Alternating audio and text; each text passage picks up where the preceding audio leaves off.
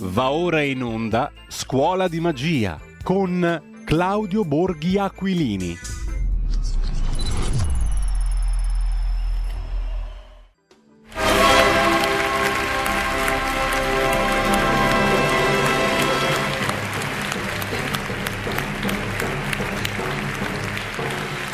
Oh! È lui! Hai visto? È quello buono? Buonasera, buonasera. Buonasera. Buonasera. Volevo dire al monto, volevo dire al monto a tutti gli amici in ascolto che qua stiamo passando tutta quanta una grossa crisi. C'è molta violenza, c'è molto egoismo. Qua non sappiamo più quanto stiamo andando su questa terra. Esatto. Qua non sappiamo più quanto stiamo facendo sempre su questa terra. Eh. Ti chiedi i come mai, i come dove nel mondo, Sì. dove chi, perché e quando, Eh. dov'è la risposta? Ti chiedi quasi quasi e miagoli nel buio, te ne vai a dentoni nel buio, Eh, certo. ma la risposta non la devi cercare fuori, la risposta è dentro di te. Eh, però è sbagliata, è sbagliata. Che è tornato, devo dire. La linea a Giulio Cainarca. Abbiamo avuto un'interferenza, ci scusiamo con le ascoltatrici e con gli ascoltatori, è piombato il candidato sindaco di Milano che abbiamo ascoltato anche prima in- inopinatamente in un'altra rubrica. Lo abbiamo stroncato in, in tempo, in tempo utile per ricordare che abbiamo poi ascoltato un bellissimo brano di eh, Igor Stravinsky che nasce oggi, 17 giugno del 1882. Eh, il bellissimo brano era la chanson russe, una composizione che abbiamo sentito eseguita al violoncello da Pierre Fournier e Ernest Lush al pianoforte. Benvenuto e buongiorno a Claudio Borghi Aquilini, mi scuso per questa interferenza inopinata che ha disturbato la prima parte della nostra scuola di magia, dove si parlerà. Buongiorno Claudio innanzitutto. Ma buongiorno. Mi, mi permetto di dire che quello andrebbe molto rivalutato in questa epoca di competizioni elettorali e politiche, diciamo così. Un mio modesto parere che non vuole essere né disfattista né populista né così ma grossier. Però, insomma, è una mia chiara convinzione che c'è bisogno di valori e questi valori c'è qualcuno che li incarna in maniera sublime. Quello va recuperato. Corrado Guzzanti non poteva essere un buon candidato a Roma e tu a Milano, Claudio, perché non ti sei candidato sindaco a Milano? Io te lo dico così in diretta, brutalmente, senza alcun accordo preventivo, ma ti avrei votato volentieri. Posso dirlo? Grazie, L'ho detto ormai. L'ho detto. Quindi piacere, ma- prefer- ma- ma a sto per punto mi rimane quello, diciamo così. Grazie. No, mi fa piacere, ma non credo che sarei stato dato per due motivi. Uno perché sono già consigliere a Como. eh, e- Però Milano la conosci, Milano la conosci molto meglio di tanti altri, fammi dire. Sì, cioè, la, la conosco senza dubbio. ehm, poi mh, ovviamente bisogna Poi così ho un po' idea che ti sei anche un po' rotto le balle di Roma, posso dirlo fuori dai denti? No, in realtà, in realtà ho ancora un sacco di cose da fare. Eh, a un certo punto eh, mi so, oltre che a quello, ehm, tu come sempre vi stuzzichi e, e bisogna anche dire due parole su Stravinsky, perché non vorrei mica, come No, sempre, infatti. che pensino che qui siamo con, eh, con l'ermo sulle corna. Eh, allora, mh, qualcuno... Nasceva secondo oggi me- eh, questo grandioso, straordinario compositore. Esatto, stiamo parlando innanzitutto di un grandissimo compositore, mh, non tanto perché componeva cose belle, no? perché il solito discorso, no? diceva ma guarda, cioè, mh, anche Cristina D'Avena eh, faceva delle belle sigle, Eh, però ehm, Stravinsky eh, è, è veramente uno che aveva lo spirito del tempo, nel senso che era riuscito eh, a- a essere veramente uno dei primi interpreti della musica del Novecento intesa come passaggio decisivo eh, di, eh, della, della- della musica classica da quella armonica fino a eh, suoni ehm, che esprimessero dei concetti che era un po' più difficile eh, descrivere con, eh, con semplicemente il- le, le tonalità armoniche. No? Schoenberg può essere diciamo così, eh, considerato come quello che effettivamente è riuscito a distruggere con la sua dodecafonia no? il, vecchio sistema, il vecchio sistema armonico tonale, ma Stravinsky ci è arrivato in un'altra maniera. Eh, quasi tutti noi abbiamo sicuramente ascoltato un, qualcosa di Stravinsky eh, in un contesto dove uno forse non, non immaginava, non capiva o non, o non, sentiva, ma eccomi che sono qui a ricordare dove è stato. Eh, ed è la famosa lotta fra i dinosauri di fantasia una delle cose che quando ero bambino mi aveva fatto più paura, penso, eh, nella, nella, storia del cinema. No?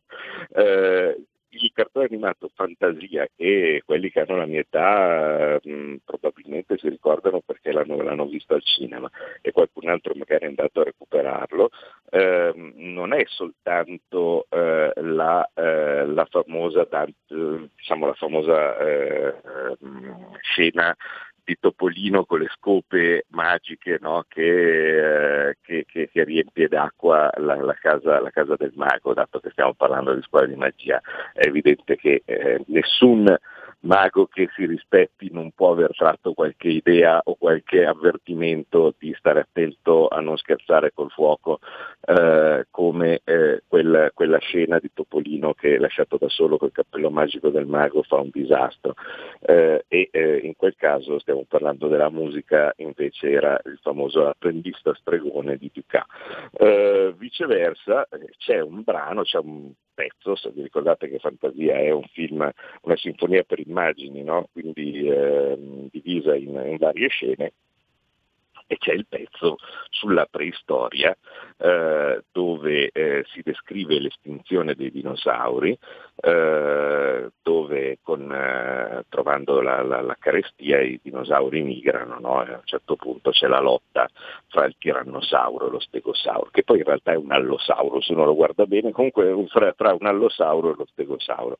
Ecco, la musica sotto, così drammatica, no? quella che, si, che termina con uh, quel, um, quel da da da um, che tutti si ricordano no? mentre ci sono i lampi dietro no? e l'allosauro trionfante uh, che, che, ha ucciso, che, ha ucciso, lo stegosauro, è di Stravinsky, eh, tipicamente eh, tratta dalla Sacra della Primavera che ovviamente forse una delle, delle, composizioni più, uh, più note di, di, di Stravinsky eh, e ricorda una specie di diciamo, è, stato, è, stato, costruito ricordando una specie di, di, di rito rurale eh, per, per, la primavera che si conclude eh, con un sacrificio. Eh, e, e, quindi stiamo parlando di cose drammatiche, no? di una scena quasi primordiale, no? infatti è stata una scelta sebbene umana, eh, infatti dal punto di vista di Disney è stata secondo me una scelta azzeccatissima per descrivere una, una, una scena appunto primordiale come, come quella della lotta fra, fra i dinosauri e che se qualcuno se lo ricorda insomma magari a qualcuno piaceva, eh, a me faceva un enorme spavento da bambino quando ero andato a vederla al cinema che stava all'epoca in, eh, se non mi ricordo male, in piazza Piemonte, che adesso non credo che ci sia più. Eh no, c'è, c'è solo il teatro rimasto là. Eh sì, esatto, probabilmente sì. Eh, fin, però il cinema, se non mi ricordo male, non stava dalla parte del teatro, stava, stava sulla destra. Eh, rispetto, rispetto a via Washington. Comunque eh, ricordi vaghi ecco, proprio di, di, eh, di, di, gioventù. Comunque poi magari indago perché non vorrei che le, mi, mi, eh, la memoria mi ingannasse da quel lato lì, perché ero proprio piccolo. E, um, Vedi che hai un legame con Milano, per tornare all'origine? Beh, grazie, ci sono nato, abitavo in via Foppa. eh... E allora? E allora abbiamo risolto il problema, dai, tirare per le lunghe, certo. e questo qui e quello là, e su e giù, e vediamo se e che gli piace o non piace, quello vecchio, quello giovane, quello ignoto, e poi i sondaggi. Abbiamo il problema risolto. E ne dice ancora, è comunque per bello, perché è vero che finché posso vado, vado sul lago di Como, però insomma, formalmente risiedo a Milano. Eh, Vabbè. Senti, grazie Comunque. intanto per questo focus su Stravinsky, eh, perché oggi ne abbiamo sentiti due di pezzi molto belli, non questo, non la sagra della primavera, però ce l'hai ricordato tu e ce lo ricordiamo in tanti, quindi davvero grazie, al di là de- degli scherzi.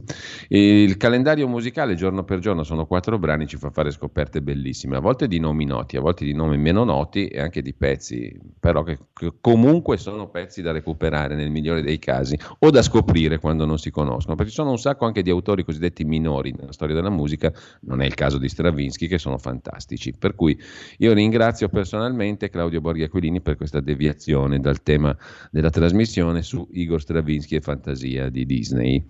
E adesso io ti lascio tutto il, te- tutto il tempo. Abbiamo mh, tre scarsi 30 minuti, eh, comprese le pause, per... Ehm, parlare di, questa, di, questo tema della scuola di magia di oggi, cioè la sparizione di emendamenti a favore della famiglia. Stamani, peraltro, abbiamo letto anche sulla stampa, proprio poco fa, la tua intervista in tema invece di proroga dello stato di eccezione dei poteri speciali del governo fino a fine anno. Abbiamo letto la tua opinione eh, ah, molto okay. chiara su questo. Però ti lascio la parola e mh, mm, Claudio, cos'è che è sparito? Abbiamo letto ieri sulla verità l'articolo di Daniele Capezzone, ne abbiamo parlato anche con lui nella nostra rubrica di commento.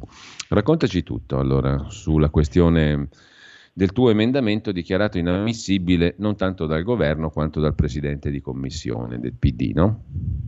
Sì, il mio, mio, ahimè, mio predecessore, eh, scusa, il mio successore, perché vi ricordate che, che, che ero io. Ah, tra parentesi, eh, giusto per, per capire, no?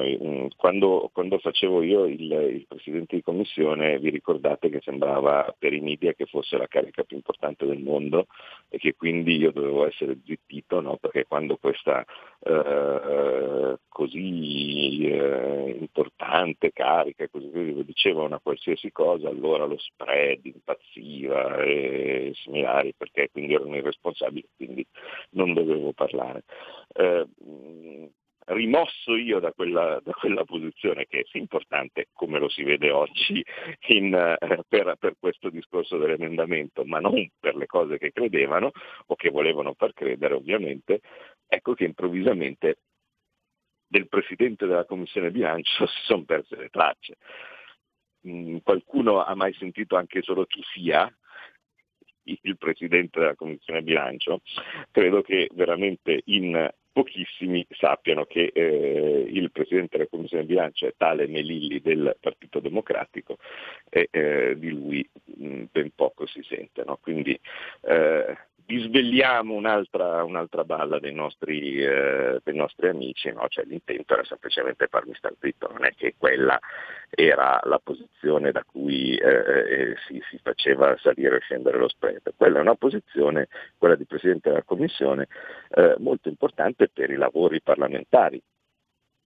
che, che non, dove, dove, raramente c'è un, un, qualcosa, una legge o un emendamento eh, che, che, che, riguarda, riguarda, lo spread o l'Unione Europea o similari. Viceversa eh, ci sono molte cose che riguardano da vicino eh, singoli provvedimenti eh, e, e, che arrivano anche abbastanza vicini alla vita dei cittadini. Cos'è oltre diciamo, a gestire il, il dibattito no, in commissione, cos'è eh, il, ehm, il vero, uno dei poteri principali del Presidente di Commissione, parlo per cognizione di causa, perché l'ho fatto, eh, quello di dichiarare inammissibili gli emendamenti.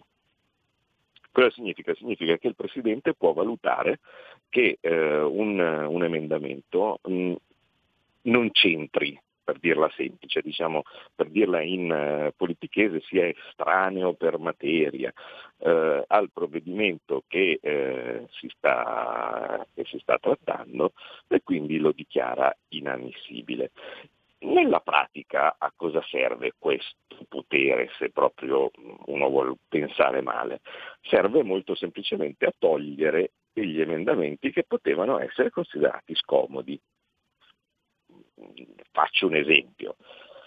Quando io toglievo gli emendamenti sulla cannabis eh, libera, legale o cose di questo tipo che venivano inseriti dentro in tutti i provvedimenti, da una parte lo facevo perché magari veramente non c'entravano, dall'altra parte perché non avevo voglia di andare a rifilarsi dentro nei soliti discorsi del cavolo no? sulla cannabis libera con gli agguati dei 5 Stelle no? e, e, e, similari eh, che, che, venivano tirati fuori. Tanto in ogni caso eh, dal punto di vista della correttezza eh, era sempre corretto perché in una maniera, in una maniera o nell'altra, eh, se uno considera le cose più o meno restrittive o, o più o meno o più o meno giuste, eh, potevi sempre avere l'argomento no, per dire che una cosa non c'entrava con, con, con il tema del, del, decreto. In questo caso proprio bisogna fare una certa fatica perché un emendamento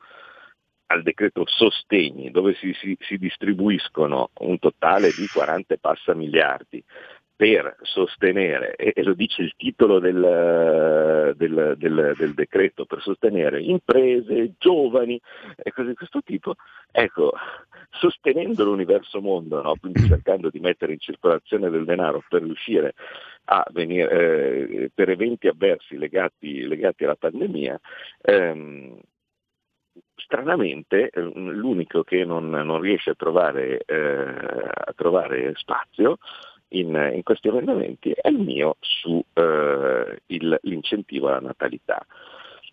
Mm, cosa che beh, insomma, bisognerebbe dimostrare se uno, diciamo, se invece di, di, di, eh, di, giudicare fosse il Presidente di Commissione, no, fosse un tribunale, bisognerebbe dimostrare che eh, la pandemia non ha portato problemi alla, alla, natalità, non ne porterà e che non sia una cosa giusta o quantomeno collegabile a quanto stiamo vivendo il fatto di doverlo, di doverlo incentivare.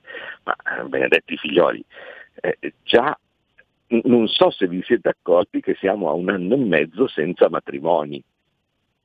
Questo anche soltanto per, per, per iniziare a partire, ma non so se vi siete accorti che in, in molti casi eh, il fatto di aver perso il lavoro, il fatto di non avere certezze sul futuro, cose di questo tipo, ha fatto venire voglia di tutto tranne che avere dei figli perché eh, a un certo punto uno dice ma che, che, che diamine sto facendo? E infatti il tasso di natalità sta ulteriormente calando. E qui bisogna fare una minima parentesi sulla questione del tasso di natalità. L'Italia ha un tasso di natalità fra i più bassi al mondo e forse, forse eh, in periodo, adesso devono ancora arrivare i dati definitivi, ma eh, in periodo di pandemia riusciamo nell'inquietante, eh, nell'inquietante risultato di andare sotto l'uno come tasso di natalità, quindi significa che in media no, da, eh, una, da una coppia escono meno di un figlio, perché se mettiamo assieme quelli dove ce ne sono uno, due, tre, quattro, cinque, no? e quelle che oltretutto non ne fanno di figli, improvvisamente sta cominciando a diventare preponderante eh, il, il, numero sotto l'uno, quindi significa che eh, le persone che non fanno figli compensano quelli che ne fanno più di uno e anzi stanno quasi vincendo. Voi capite che eh, una società che in media eh, da due figli, da due genitori genera un figlio, non è che bisogna essere il genio della statistica o della demografia per capire dove va a finire, no? Perché eh, cioè siamo destinati alla decrescita. E le possibilità per risolvere quello che a tutti gli effetti poi diventa un problema eh, grosso anche, eh, sono o si cerca di, inven- di, di invertire il, la corsa e prima va fatto e, e, e meglio è, oppure grande soluzione della sinistra si importano i barconi, no? perché dice ma che problema c'è no? se la tua popolazione sta declinando, che problema c'è se anche quei pochi figli che ci sono poi prendono e migrano. Noi eh, possiamo tranquillamente spalancare le nostre belle frontiere eh, marine, terrestri e così via e far arrivare tante risorse che piacciono alla Boldrini no? con i barconi, con, eh, con, con, eh, con i, i, canotti no? e così via. Eh, forse quindi prendere e vedere che con un emendamento eh, senza bisogno di nessun tipo di tassa aggiuntiva si possono dare 10.000 euro non eh, a, a, a, pioggia, come, come aveva detto eh, Letta, no? che dice passiamo tutti per dare 10.000 euro ai diciottenni, no? eh, quali che siano, compresi, eh, compresi chi, chi non, non, ne ha né, intenzione né bisogno né, eh, né, né voglia diciamo così, no? di costruirsi una, una, una sua strada a 18 anni. Beh, eh, in questo caso invece eh, senza passare nessuno, quindi senza andare a rubare eh, ai, ai, ai, genitori quegli stessi soldi che poi avrebbero lasciato ai figli, eh, con, con, la tassa di, eh, di, successione che poi tra parentesi sarebbero rubati direttamente dai figli perché ovviamente una volta deceduto il genitore poco gli interessa di cosa, viene, di cosa è stata la tassa. Ehm, no, eh, invece si possono dare 10.000 euro a tutte le mamme eh, a tutte le famiglie che hanno avuto il terzo figlio. E, e questa cosa si può fare senza tassare nessuno perché il costo di questo emendamento, anche se io ogni volta che sento parlare di costi degli emendamenti mi, mi viene la, la litterizia, comunque il, il, diciamo, la spesa allocata a questa, questa operazione è totalmente compresa qualsiasi conto si faccia perché io ne ho fatto uno e mi dice che si può fare con 300 milioni. Qualcun altro invece può allargarlo, stringerlo o, o, quello che è, ma qualsiasi conto si faccia è sempre e comunque ricompreso fra eh, gli 800 milioni che eh, sono disponibili eh, al Parlamento per gli emendamenti.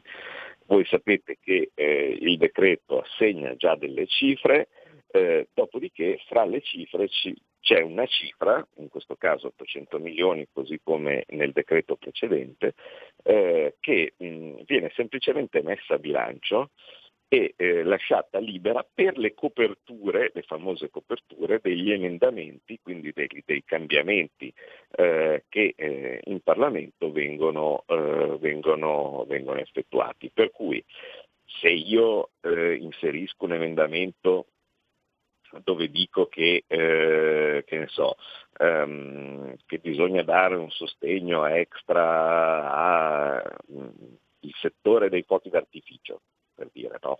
vi dico uno degli emendamenti che, che, che so che, è stato, è stato presentato. Eh, e, e, questo, questo, sostegno extra al settore dei fuochi d'artificio che è stato costretto allo stop eh, consiste in eh, che so, 2 milioni da distribuirsi ai, eh, con le ditte che operano nel settore, eh, l'emendamento si conclude no, a, per far fronte alla spesa viene ridotto di pari importo il fondo di cui all'articolo 5, bla bla bla. Eh, e quindi cosa significa? Significa che di quegli 800 milioni che ci sono a disposizione ne pesco due e ne rimangono quindi 798. Ecco, eh, il, il, costo di questo emendamento per dare 10.000 euro a tutte le mamme che hanno fatto il terzo figlio è facilmente desumibile, cioè vale a dire si prende tutto il numero dei, dei, dei terzi figli che, che, nascono ogni anno in Italia, si moltiplica per 10.000 e si ottiene il costo del, dell'emendamento. Se qualcuno dice, eh, però dato che tu vuoi incentivare le persone a fare il terzo figlio magari è di più, benissimo, allora a quel punto tu ne aggiungi qualcuno in più, no? perché significa che tu già presumi che funziona, come sistema di incentivo e in quel caso dovresti essere più che contento, eh, mettine un pochettino di più, invece di 300 milioni diciamo che sono 350, ma in ogni caso capite bene che è perfettamente eh, diciamo, spesabile all'interno del, del, degli 800 milioni che, che ci sono ehm, a disposizione degli emendamenti eh, e quindi che sono già spesati, che, che, che sono già lì, non, è, non, sono soldi che si sottraggono alle giovani generazioni, il debito, tutte, ecco, i soldi, eh, voi la fate facile, no? Perché proponete delle cose che poi non sono realizzabili ma i soldi non crescono dagli alberi. Beh, eh, insomma, cari amici, i soldi non crescono dagli alberi, ma crescono dalle stampanti della BCE e in questo caso ce ne sono 800 già lì pronti, già stampati e bisogna semplicemente decidere eh, che, eh, che, direzione darli. Ecco, intanto abbiamo una piccola pausa, la solita, quella delle 10, tra ah, poco, vabbè, vabbè. in onda di nuovo. Il futuro appartiene a chi fa squadra. Le radio italiane si uniscono per giocare la partita da protagoniste. Nasce l'app Radio Player Italia. 140 stazioni in una sola rete. Scegli la tua preferita e ascolta il suono perfetto del digitale. Gratis, senza registrazione, senza interruzioni, compatibile con tutti i device. Le notizie, la compagnia, la musica scelta da chi la ama, la conosce e la vive. Scarica Radio Player Italia. Il futuro batte con la radio nel cuore. Anche RPL è disponibile su Radio Player Italia.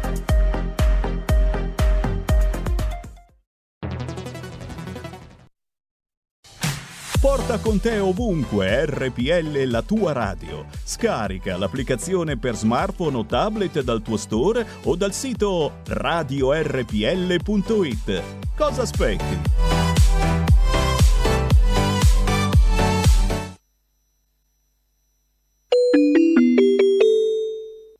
Due per mille alla Lega.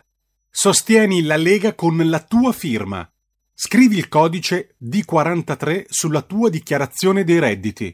Assegnare il tuo 2 per 1000 al codice D43, D43, D43 non costa nulla. Aiutaci ad aiutarti. Il tuo supporto è prezioso. Ricorda, D43 per il tuo 2 per 1000 alla Lega di Salvini. Ridiamo subito la linea a Claudio Borghi Aquilini e a Giulio Cainarca. E allora uno, Claudio, dopo il tuo discorso dice perché no? Perché dire no a questa proposta? Eh, effettivamente, effettivamente per, per, per, carità, uno mi sarebbe piaciuto andare in, uh, in commissione e argomentare di quello che sarebbe stato normale fare, vale a dire eh, perché eh, votare questo, questo, emendamento, dall'altra parte altri avrebbero proposto altri emendamenti e a questo punto si sarebbe potuta fare una discussione se era meglio questo o meglio qualcos'altro, no? bello alla luce del sole e così facendo eh, si sarebbe fatto insomma, normale no, lavoro, eh, uno dovrebbe dire che, che, so, che, che, alcuni incentivi o alcuni soldi magari eh, a qualche loro collegio o cose di questo tipo sarebbe stato meno eh, più, più, giusto di incentivare la natalità in Italia no? e rimaneva poi dopo tutto agli atti. Eh, purtroppo invece se il Presidente lo dichiara inammissibile non si può nemmeno farla questa discussione, perché qui proprio siamo un passo avanti rispetto a dire sono d'accordo o non sono d'accordo sul, sul, sull'emendamento. Con questa mossa si impedisce proprio anche la discussione, impedendo anche la discussione evidentemente, io magari penserò male, ma eh, è perché questo emendamento richiude un po' di parole che secondo me al Partito Democratico danno molto fastidio e non vogliono nemmeno sentirle. Eh, la prima di queste parole secondo me è la parola famiglia o la parola mamma. Eh, contributo alle famiglie, alle madri, ma sia mai, cioè bisognerebbe per, per essere ascoltati eh, probabilmente eh, sarebbe intervenuto Zan e dice ma forse un contributo alle polifamiglie, poliamorose, bitrans, LGBTQ e cose di questo tipo, allora magari forse ci avrebbero sentito. Invece sentir parlare di famiglia, di madre, sono convinto che per loro eh, è una cosa che... È roba, che, roba fascista. Sì, sì, che dà, che dà, che dà assolutamente un, un, enorme, un enorme fastidio. Poi un altro concetto secondo me pessimo che non, non, non gradiscono sentire è il concetto di figli. Mm, il fatto che delle famiglie possano fare figli, eh, eh, capite bene che eh, è in netto contrasto con l'idea dell'aumento della popolazione tramite invasione. No? Eh, poi sa, con i figli distribuendo dei soldi ci guadagna la famiglia, ci guadagnano le mamme, Facendo arrivare i clandestini invece ci guadagnano le cooperative d'accoglienza e quindi ci guadagna il PD. No? Per cui voi capite che ehm, non va bene sia dal punto di vista concettuale sia dal punto di vista degli affari. E infine c'è sicuramente un'altra cosa di cui non vogliono sentire parlare, il concetto di italiano residente in Italia stabilmente in strutture regolari e non occupate.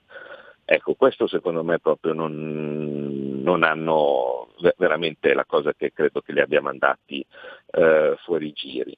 Eh, cioè, pensare che sia giusto incentivare un nostro connazionale che sia una brava persona, piuttosto di clandestini, perché sapete la prima obiezione che uno mi fa è, è certo però attenzione, eh, tu puoi avere anche delle belle, delle belle, idee, però se tu fai una, una cosa del genere vedrai che gli unici che eh, si prendono poi il contributo per il terzo figlio sono i clandestini che ne fanno 50 no, di figli quando arrivano e, e, e così via. Eh, ma proprio per quello ho messo all'interno del testo il paletto che eh, la misura si rivolge alle famiglie di cittadini italiani, alle mamme italiane eh, che eh, sono qui in Italia da residenti in Italia, quindi di cittadinanza italiana, residenti in Italia da almeno dieci anni eh, e eh, in regola, diciamo così, no? Quindi eh, noi, noi che, che, che che ascoltiamo la radio eh, e, che tiriamo avanti, e che tiriamo avanti la carretta ogni giorno, no? senza dover necessariamente andare a occupare un, un appartamento di, di, qualcun altro. Ecco, questa roba secondo me eh, è stata credo la goccia che ha fatto traboccare il vaso e quindi mettere tutto assieme in un unico articolo il fatto che si sostengano le famiglie, le madri che vogliono fare figli e che siano italiani, Ecco, no, questo è, è troppo. che sia stato troppo, troppo, sì, sì, sì. E quindi eh, a quel punto è partito, è partito il cortocircuito e ha detto no, io di questa cosa non voglio nemmeno parlare. E, e, e purtroppo quindi il, l'emendamento è stato, è stato incenerito. Non c'è problema, lo, lo ripresenterò lo ripresenterò, l'avevo già fatto in Toscana dove la reazione, quando ero consigliere in Toscana, perché la cifra è così piccola che eh, era tollerabile anche per il bilancio regionale, quindi l'avevo già fatto in, in Consiglio regionale Toscana e, e, era stato bocciato con analoga eh, diciamo, eh, fastidio da parte della, ovviamente della giunta PD. In questo caso il PD non è maggioranza ma eh, conserva come spesso fa eh, le sue persone nei, nei luoghi di potere, c'è, c'è, c'è, stato uno sforzo molto molto molto importante da parte del partito eh, per mantenere eh, o per, per cambiare il presidente di commissione che era evidentemente ritenuto eccessivamente scomodo, vale a dire ero io, ricordiamo che alcuni eh, un paio di voti per riuscire a ehm, a, a cambiare eh, la, la, la, posizione perché c'è una votazione a metà, a metà legislatura sui, sui, presidenti di commissione, eh, sono venuti da due simpatici deputati di Forza Italia, perché ogni volta che parliamo di partito unico o cose di questo tipo bisogna anche cercare di capire che mm-hmm. se il partito unico, la federazione o cose di questo tipo aiuta eh, a eh, fare una cosa più unita mandando via alcuni cialtroni, eh, questo può anche essere eh, d'aiuto, ehm, ma tenere presente che alcuni di questi soggetti in Forza Italia ci sono, eh, che eh, preferiscono, preferivano votare uno del PD invece, invece di, uno, di, uno, della Lega eh, e eh, viceversa avevo preso tanti voti eh, da, da, dai deputati del Movimento 5 Stelle che eh, sapevano o che, o che erano, diciamo, sapevano che avevo fatto un buon lavoro insomma, lì in, in commissione bilancio. Ehm, dato che si sa chi vota che cosa, eh, non è che sto dicendo una, una cosa una cosa, una cosa così, eh, così, segreta. No?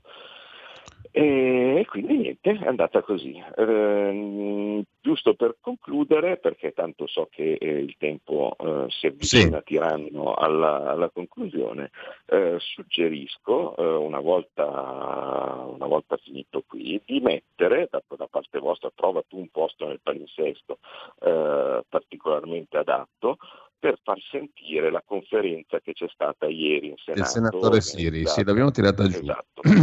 L'abbiamo già Bravi. messa da parte perché sono un'ora e mezza di estremo interesse. Fai bene a ricordarlo. Appunto, molto, molto interessante, quindi eh, o, um, diciamo, potete andarla a sentire o guardando i miei tweet o andando sulla pagina Facebook di Siri o aspettando qua in radio dove sicuramente eh, Giulio Cainarca ve la riproporrà perché eh, si è parlato di vaccinazione ai bambini, vale a dire ai bambini e ai ragazzi, vale a dire se serve o no, non eh, facendo parlare eh, delle interessanti opinioni come può, essere la mia o così via, ma chiamando tutti i principali esperti del settore, quindi pediatri, cardiologi. Eh, e, e, mm, abbiamo avuto il professor Garattini, insomma, cioè, mh, mm, tutti eh, i nomi più, più importanti eh, e alla fine il messaggio, secondo me, eh, di chi ha sentito quella, eh, quella, conferenza credo che sia stato molto molto chiaro e che vi, vi riassumo così, è il caso di lasciare stare i ragazzi, mm. perché eh, in una maniera o nell'altra i rischi che ci sono, eh, seppur piccoli, seppur remoti, quello che vogliamo, eh, per la vaccinazione dei ragazzi eh, sono probabilmente superiori rispetto a quello che può essere il, il rischio eh, di eh, avere una forma eh, mortale o pericolosa in generale di Covid per, per, i giovani. Per cui insomma sentitelo perché è un argomento piuttosto interessante, specialmente per chi ha il dubbio, no? quando uno vede che hanno aperto oh, i termini per le vaccinazioni anche ai ragazzi e ai bambini, quando uno magari è un ragazzo che dice ah, io voglio fare la vaccinazione perché così posso andare in discoteca eh, o altre motivazioni che poco hanno a che fare con, eh, con, con la salute, eh, almeno eh, lo si può decidere, lo si può prendere la decisione in modo informato e questo è stato secondo me, l'abbiamo decisa io e Armando Stiri di, di, di, fare, questa, di fare questa, questa conferenza, dibattito. Eh, Guarda, la, la ascolteremo integralmente perché l'avevo già mh, mm, segnalata alla regia, quindi vedremo durante la mattinata nel corso della trasmissione Zoom dalle 10.30 alle 12 mm, di sentirla mh, mm, o alternativamente divisa in due parti tra mattina e pomeriggio, perché comunque anche il panel appunto degli ospiti era di estremo interesse su un tema del quale anche, avevamo anche parlato no? in, questa trasmi- in questa rubrica. Mm, Claudio, dobbiamo salutarci. Io mh, ti giro soltanto il titolo d'apertura dell'Ansa di stamani con le parole di Salvini che dice chiederò a Draghi lo stop alle mascherine all'aperto. Intanto in queste ore è attesa la firma del DPCM per introdurre il Green Pass e fissarne le regole in Italia. Quello europeo entra in vigore il primo di luglio.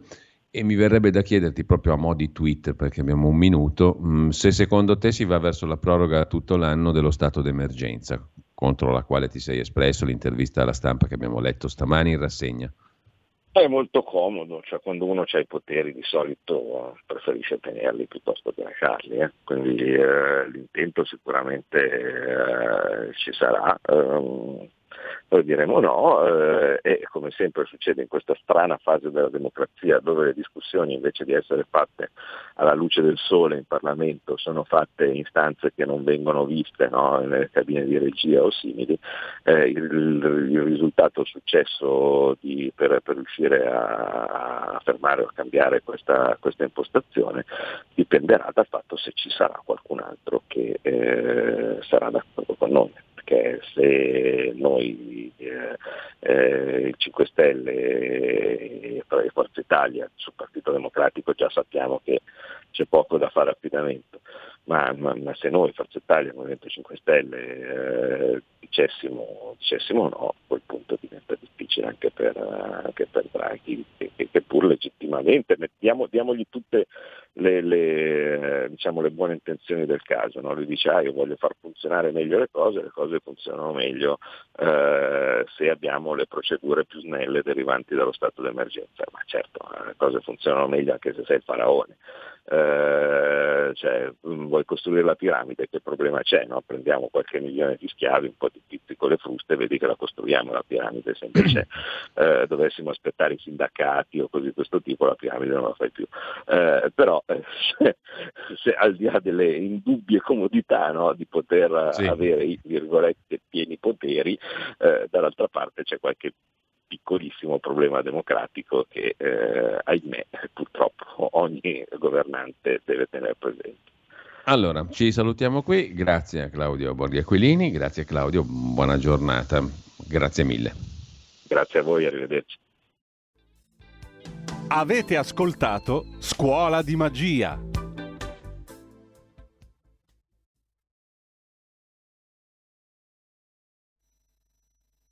When the truth is found to be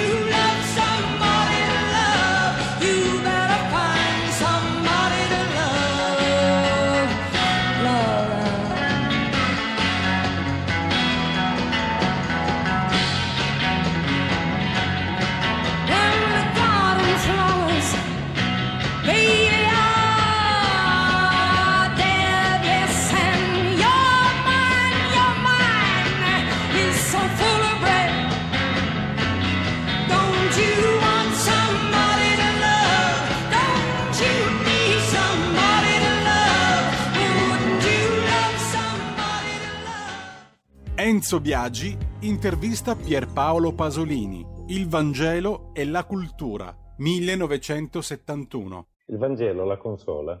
Mi consola? Sì. Ma non cerco consolazioni. Cerco umanamente ogni tanto qualche piccola gioia, qualche piccola soddisfazione, ma le consolazioni proprio sono sempre retoriche, insincere, irreali. Ma, so. Ah, ne dice il Vangelo, il sì, Vangelo di sì, Cristo? Sì. No, pare... no, allora in questo caso proprio escludo totalmente la parola consolazione. Che cos'è per lei un no? Per me il Vangelo è una grandissima opera intellettuale, una grandissima opera di pensiero che non consola, che, che, che riempie, che integra, che rigenera, non so come dire, che, che, mette in moto i propri pensieri, ma la consolazione, proprio, che, che farsene della consolazione? La consolazione è una parola come speranza. E quali sono i suoi nemici? Ma non, non lo so. Mm, non di conto. Non... Sì, sento ogni tanto delle ondate di, di inimicizia, eh, delle volte inesplicabile, che non, non ho voglia di occuparmene molto. Chi sono le persone invece che ama di più? Ma le persone che amo di più, uh, lei mi chiede i nomi oppure in genere il tipo di persone? Eh, dice il tipo e poi se vuole dice ecco, anche dei nomi. Il tipo di persone che amo di gran lunga di più sono le persone che possibilmente non abbiano fatto neanche la quarta elementare eh, cioè le persone assolutamente semplici, ma non, non, non, ci metta delle retoriche in questa mia affermazione, non lo dico per retorica, lo dico perché eh, la cultura piccolo borghese, almeno nella mia nazione, ma forse anche in Francia e in Spagna, è qualcosa che porta sempre a delle corruzioni e delle impurezze, mentre un analfabeta, uno che abbia fatto i primi anni dell'elementare, ha sempre una certa grazia che poi va perduta nella, attraverso la cultura. Poi si ritrova un altissimo grado di cultura ma la cultura media è sempre corruttrice. Il Vangelo e la cultura, 1971.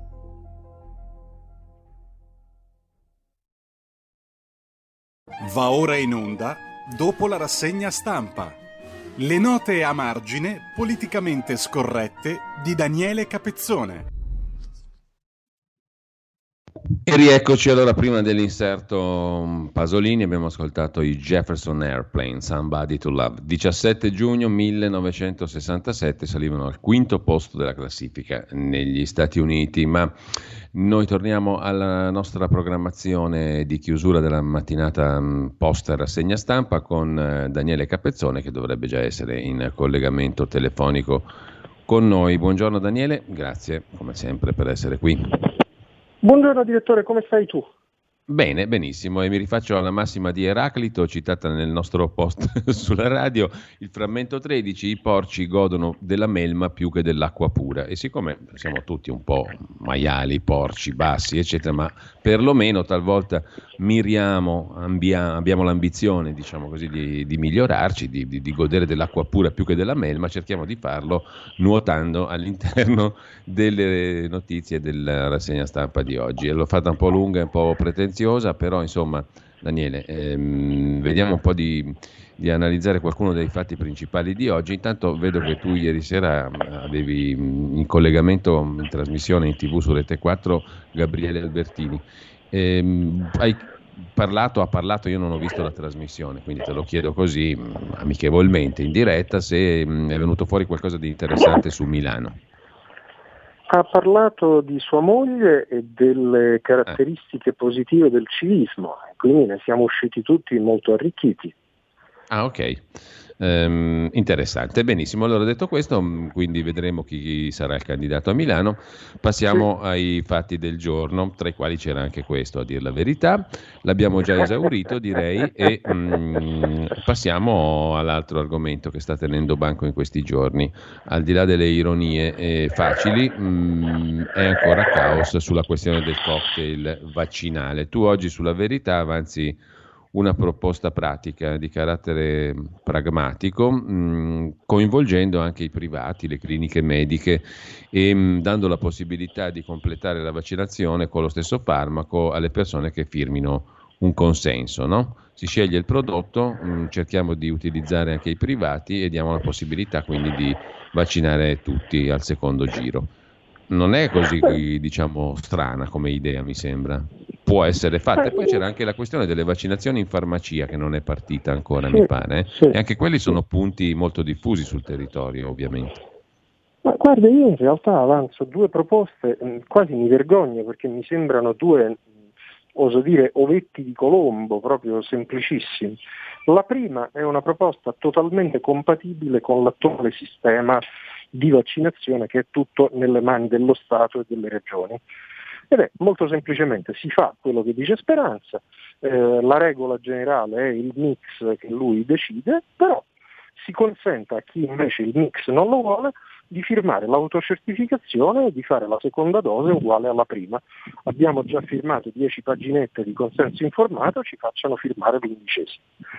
La seconda proposta, che è alternativa o anche complementare rispetto alla prima, è quella che evocavi tu, cioè si apra al privato come si fece un anno fa con i tamponi, tra l'altro ci sarebbe anche diciamo, l'occasione che è quella di accelerare la possibilità, sempre su base volontaria si capisce, eh, di consentire alle imprese di organizzare la vaccinazione dei loro lavoratori che a loro mm. volta lo desiderino, quindi a quel punto ognuno stipula eh, l'impresa una convenzione con una struttura privata e in quel contesto c'è grande flessibilità tra persona e medico con diciamo, l'individuazione del vaccino più adatto a quella persona per le sue età, il suo sesso, eccetera, eccetera. Ecco, ma Daniele, che ti risulti, tu che sei più attento di me anche alla stampa internazionale, ehm, ma questi problemi ce li hanno anche negli altri paesi o ce li stiamo avendo solo noi su questo caos dei richiami vaccinali? Perché io non ho capito una cosa, siccome l'Agenzia europea ha autorizzato tutti i vaccini a disposizione, credo che, bene o male, eh, tutti questi vaccini abbiano più o meno lo stesso grado di di, dire, di, efficacia e anche di rischio, no? bene o male, più o meno, poi è tutto certo, sperimentale certo, come, certo. Ben, come, ben, sappiamo, però certo. in ogni caso diciamo, ehm, non credo che ci siano problemi su questo, se no non li avrebbero neanche immessi autorizzati alla, a, a, a, all'uso. Ecco, negli altri paesi com'è che stanno affrontando questa questione? Perché ci sono alcuni paesi che stanno anche loro vaccinando in maniera disgiunta, no? Ehm, questo è vero. C'è lo stesso livello di caos?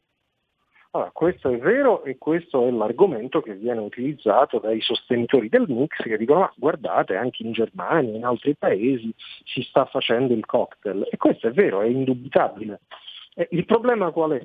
È che poiché questa cosa sta avvenendo da un mese, un mese e mezzo, i numeri sono piccolissimi e siamo aggrappati a quattro studi fatti sì. su eh, poche centinaia di persone, peraltro studi come si dice tecnicamente non peer reviewed, quindi neanche con diciamo, l'ufficialità formale della pubblicazione tipica delle pubblicazioni scientifiche, eccetera, eccetera. Io voglio dire, ma mh, con che coraggio si prendono questa responsabilità? Peraltro loro che parlano spesso del principio di precauzione, oggi c'è anche un fatto positivo, ci sono 3-4 regioni, secondo i giornali, che starebbero ponendo il problema, c'è, sentita dal giornale, anche la presidente del CTS interno all'AIFA, la dottoressa Popoli, sì. sul giornale, che dice ma no, anch'io sono per la libertà di scelta. Quindi francamente che deve diventare un'impuntatura politica di speranza?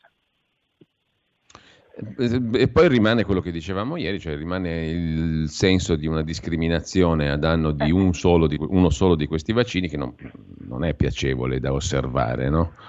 Mm, non è per niente piacevole. La, la, verità dava ieri in prima pagina l'articolo di cui abbiamo parlato, che diceva: Beh, insomma, abbiamo investito tanto, abbiamo fatto un piacere alla Germania, ne abbiamo comprate 2 miliardi e 300 milioni di euro in valore di dosi, dobbiamo utilizzarli. È brutta sta roba, non è fugato eh, il certo, dubbio. Ma assolutamente, e ti dirò di più.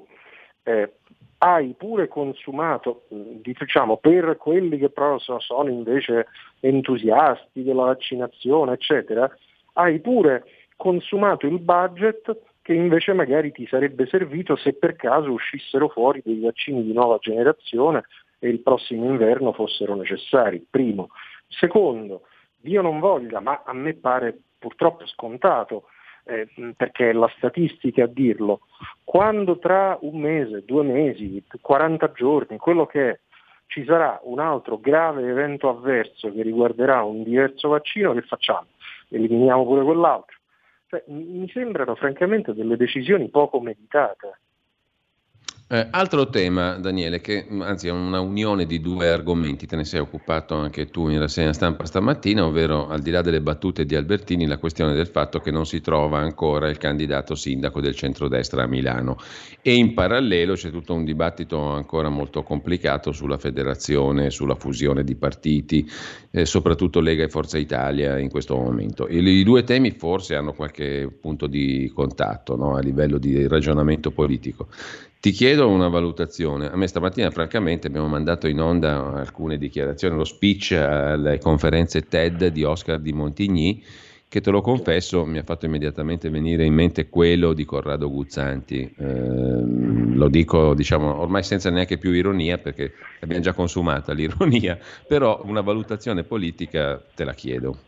Eh, visto che te ne sei occupato anche tu di questo tema. Cosa, cosa, ci sta dicendo questa estrema difficoltà, sia a far nascere una sorta di federazione, sia a non trovare il candidato sindaco?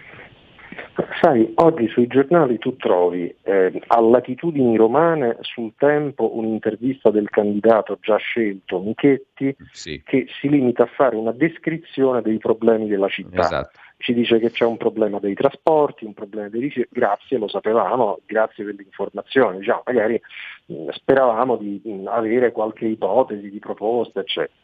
Poi c'è l'ipotetico candidato, o diciamo uno dei candidati a Milano, che si fa intervistare sul giornale e ci si informa che lui sale sul palco, divide tra ottimisti, pessimisti, realisti, eh, il mio mantra, la vita è un dono, eccetera. Poi apri la stampa e apprendi che l'ipotetico candidato a Napoli, il PM Maresca, non vuole neanche le liste di partito. Esatto. Cioè non solo, non solo, i partiti non devono candidare i loro esponenti, ma non devono neanche, devono travestirsi, devono mettere la mascherina mm. perché se no... Io passeggio da solo. Eh, francamente, eh, io sono un pochino così eh, sconcertato perché mh, non credo che i partiti del centrodestra meritino di essere trattati così e anche gli elettori di centrodestra, diciamo che secondo i sondaggi attribuiscono ai tre partiti di centrodestra messi insieme qualcosa sotto o qualcosa sopra la maggioranza assoluta, beh, insomma io penso che tanti cittadini si aspetterebbero qualcosa di più diciamo, maturo e robusto no? come offerta politica. Mm, perché secondo te il centrodestra mira a perdere nelle grandi città? Così mi domando, è una domanda naturalmente un po' sarcastica. Sai, eh, io... Capisco, capisco che è una rogna eh, governare perché poi in prospettiva poi tu Sì. hai le elezioni, se fai brutta figura nelle città eh, ne- perdi nei sondaggi, nei- nei- nel credito, non lo so, può essere un conto, che dici tu? Ma io capisco tutto, però, però poi magari vinci perché gli elettori vogliono vincere. Quindi, cioè, faccio il caso di Roma dove il candidato è già stato scelto. Con tutte le debolezze del caso, questo candidato mi pare matematico che vada al ballottaggio. Quindi poi se la gioca, quindi si può vincere. Allora voglio dire, mancano quattro mesi, va bene, avete scelto sto candidato, però almeno cerchiamo di mettere in campo tre, quattro proposte chiare, comprensibili per la città, che diano l'idea di veramente un cambio di passo rispetto alla gestione impresentabile della Raggi. Lo stesso mi auguro che accada a Milano, cioè qui non si tratta di fare solo un concorso di bellezza per capire chi è mister candidato o miss candidata, no? Eh, ma anche qualche idea, diciamo, alt- altrimenti si dica a Sala che può proseguire a nome di tutti e si fa prima. Allora, Daniele, ci salutiamo qua per il momento ehm, e io ti ringrazio, no? come sempre ci risentiamo per quanto riguarda questa rubrica lunedì. mm, e, mm, è un momento un po' strano, dai, è un momento un po' strano, vedremo cosa ci porta il weekend. Grazie a Daniele! Capezzoni. Buon lavoro direttore, a te caro, a te. E questa mattina potete ascoltare dopo di noi il- uno speciale di Zoom eh, su un tema abbastanza controverso, lo scoprirete ascoltandolo alle 10.35, eh, un'intervista realizzata da Antonino Danna eh, su un- il- uno speciale, un- uno di quegli speciali della serie Nessuno mi può giudicare, una puntata straordinaria. In questa puntata Antonio Danna dialoga con Valentina Tomirotti, attivista per i diritti dei disabili, in quel di Mantova, giornalista, imprenditrice e blogger. A tra poco.